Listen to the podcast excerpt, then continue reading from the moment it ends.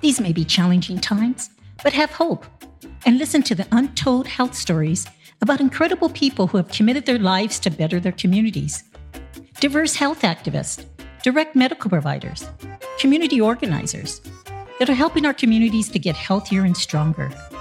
Stories of local heroes during the pandemic and even before that proves over and over again that people can come together during times of need and make the world a better place. Stories you would never hear of, except at Healthcare Untold, hosted by Barbara Ann Garcia. Our guest today is Odilia Romero. She is the co-founder and executive director of Comunidades Indígenas en Lila Vasco. Welcome to Healthcare Untold, Odilia. Thank you for having me, Barbara. It's a pleasure to be with you today. So it's a great honor to have you on our podcast today. And I just wanted you to ask if you could share uh, with our listening audience uh, your journey to becoming the co-founder, executive director of Comunidades Indígenas en Lila Vasco. Well, my journey to becoming the co-founder and the E D for Cielo, it's been long. I actually, uh, in my previous life, I, I was part of grass move, uh, grassroots movement for Indigenous people's rights. And, you know, there was a need to create a women-focused, women-led work uh, for Indigenous people, and especially very intentional about investing in women and the younger generation. Um In my previous life, you know, I had a great experience and a lot of learning lessons. And those learning lessons are being applied to Cielo, like uh, investing in women, investing in younger generation, uh, you know, finding ways to uh, um, support the leaders that we already have in the community with a very, uh, with a focus on Indigenous women and youth.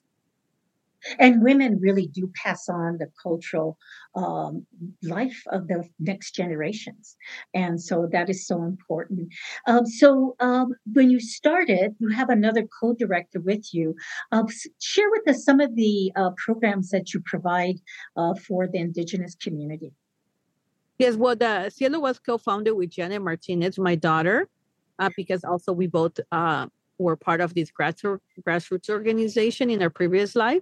Yes. And, you know, the services that we provide is um, interpreting services. One of them is um, fighting against language violence that Indigenous people endure in a daily basis, um, you know, in hospitals, in schools, in courts, uh, in their everyday life. And, you know, uh, creating, uh, that's one program. The other program is creating a, uh, the visibility of the existence of Indigenous people. You know, most people think we're Latinos and that we all speak Spanish, and that is not right. You know, there's uh, multiple Indigenous languages are, uh, that are spoken across the U S, both from the uh, Native Americans as well as the displaced communities, right? So uh, there is, um, and people don't take that into account. So one is creating the visibility of our existence, but also preserving the languages. We have language classes. Uh, we have um, our literature conference. We have workshops for the community.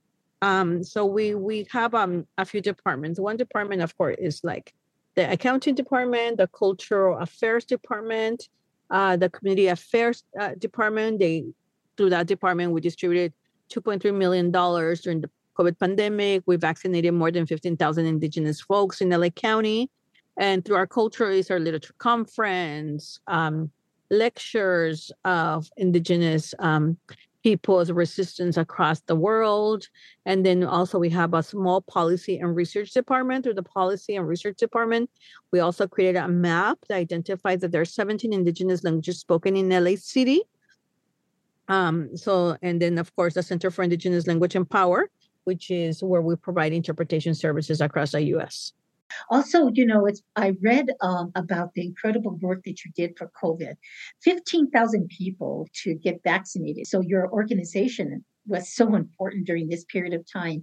Can you share a little bit about that in more detail? Yeah, absolutely. Well, you know, um, during the COVID, the, the, the first people that actually died from COVID Uh, were garment workers, you know, um, and I knew this. I mean, they in the data, they went as Latinos, but actually they were indigenous Mayans mm-hmm. that work in the garment industry. One of our friends who also passed away from COVID was like, Odilia, we, there's so many people dying of this COVID thing, you know, in the garment industry because they were all in one place, right? Mm-hmm. Um, so a lot of indigenous people died of COVID, but of course in the data, they went as Latinos.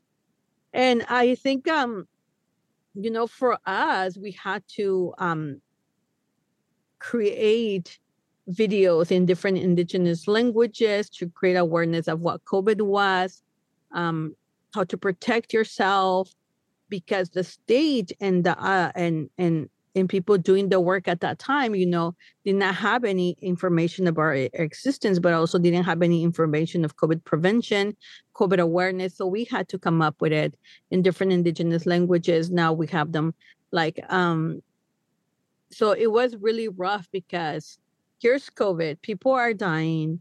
We're helping people repatriate p- uh, bodies. We're helping people navigate the system. People are jobless. You know, people are calling like, uh, is there any food? So we created a food pantry program to address the food insecurities. You know, we had to fundraise the two point three million dollars to address the needs of indigenous communities that were not included in all these benefits that were given or support that was given to other folks because of the language barrier, right? So during COVID, indigenous people had to, uh, the... the language violence against indigenous people um, incremented. Um, and so from there, I'm sure you're still in the recovery process uh, from COVID because COVID is still here.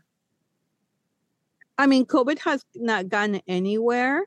And, you know, we um, there are still people dying of COVID, right, because of the lack of information. But also in the recovery process, indigenous people are not thought about, right? That's right. Uh, There, the resources are out there, but in order to access to them, you need to learn how to read and write. You need to have access to a computer. You need to be computer literate for a lot of these things. And sometimes, you know, um,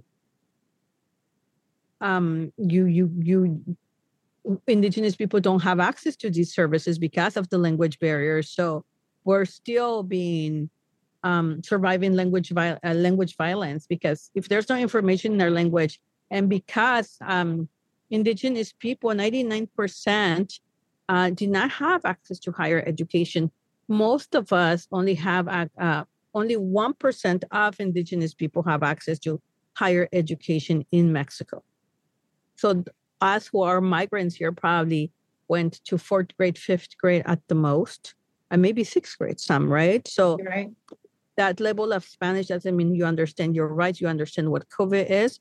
And also, you know, um, people tend to use a family member, a child, to become an interpreter. And that's a, a, a, a human rights violation towards a child, towards a family. Imagine you being a child and having to tell your parents, hey, you, you have cancer and you're gonna, you're it's terminal.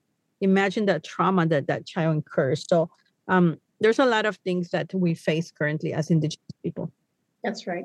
And um, I, it's so important because, you know, it really takes uh, many more organizations like yours to really reach our populations who are indigenous speaking uh, families.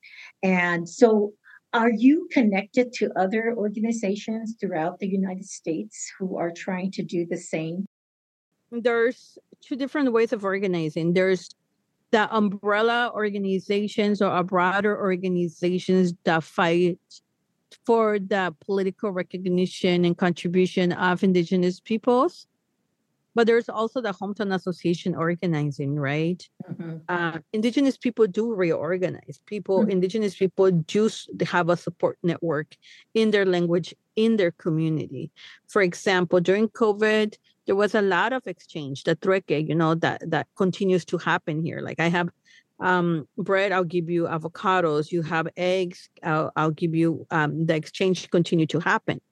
So I think we have to be very careful. Like we don't want to send a message that we don't organize. No, we're very well organized. Absolutely. Um, if somebody passes away, we're all going to support that family, um, you know, by pitching in from beans, rice, water, Uh, money. Um, so that part of organizing is accessing a right in the Western world where it becomes a challenge.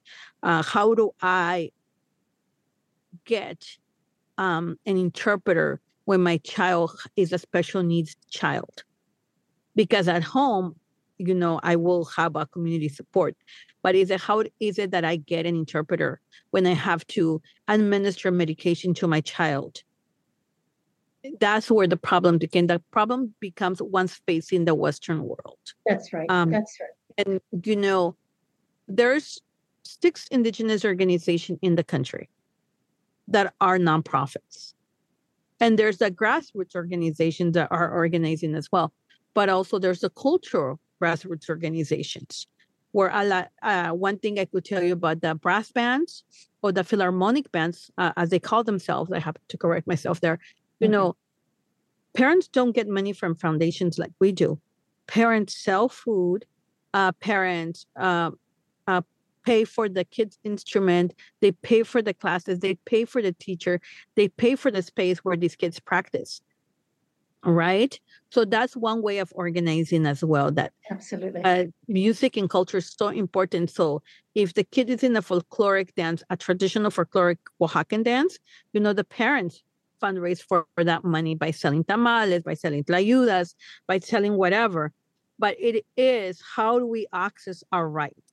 If it there's if we don't know what COVID is, there's no way to uh, pass that information to our community. It's like how the state, nation state responds and the institutions responds to indigenous peoples. That's right. But, but but going back to your question, yes, and we are supporting other organizations. Uh, we have uh, working with a few collective, training them to become interpreters uh, in in the United States, New York, Champaign, Louisiana, and we have an annual interpreters conference in Los Angeles where we fundraise and grant a lot of the participants to come to this big conference with more than three hundred fifty interpreters in one space. And we believe in the training and the professionalization of interpreters because there are words, for example, blood transfusion. How do you say it in, in indigenous language, right? Either they're filling your body with blood. You know, we have to figure out ways and communities figure out ways to say it. So mm-hmm. we, we believe in the profession, professionalization and also in the training of the interpreter. So we're doing that work nationwide with other orgs too. That's that's incredible. Thank you, Odilia, for that. What is your um, thoughts about the future of your organization and how you can continue the work that you're doing, Odilia? I mean, we hope to be here for another... for the next one hundred years, you know, because indigenous people will continue to be displaced. We are um, in this world of uh, climate change, and we as indigenous people hold eighty percent of the natural resources, and we're only ten percent of the world population. So that means capital, capitalism is going to go after those resources. And we hope to exist to address some of the issues are going to come up with the displacement of more and more indigenous people. Uh, for example, now we're seeing that mosquitoes from Nicaragua are arriving in the U S. You know, uh, with the Venezuelan crisis, we're going to see our relatives from Venezuela arriving very soon too. So like, how do we prepare? The displacement of indigenous people is just going to intensify. Pushed out of the territories because capital needs water. They need lumber. You know, and the mining companies are one of the roots of displacements for us across the world.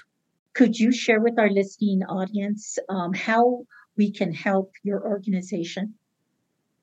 Well, I, I think one, sharing our work through your social media networks, but also talking about us with different funders, with different allies, with different institutions in school. Like, how do we address the language violence that indigenous people are going through? You know, it doesn't have to always go through money, but how do we work with the uh, different school uh, districts across the U S to address the challenges that indigenous people are facing as they continue to arrive? But we want to honor uh, Odilia Romero for her incredible work with Cielo. Thank you so much, Odilia. Thank you. Bye. Bye. Healthcare Untold. Healthcare Untold.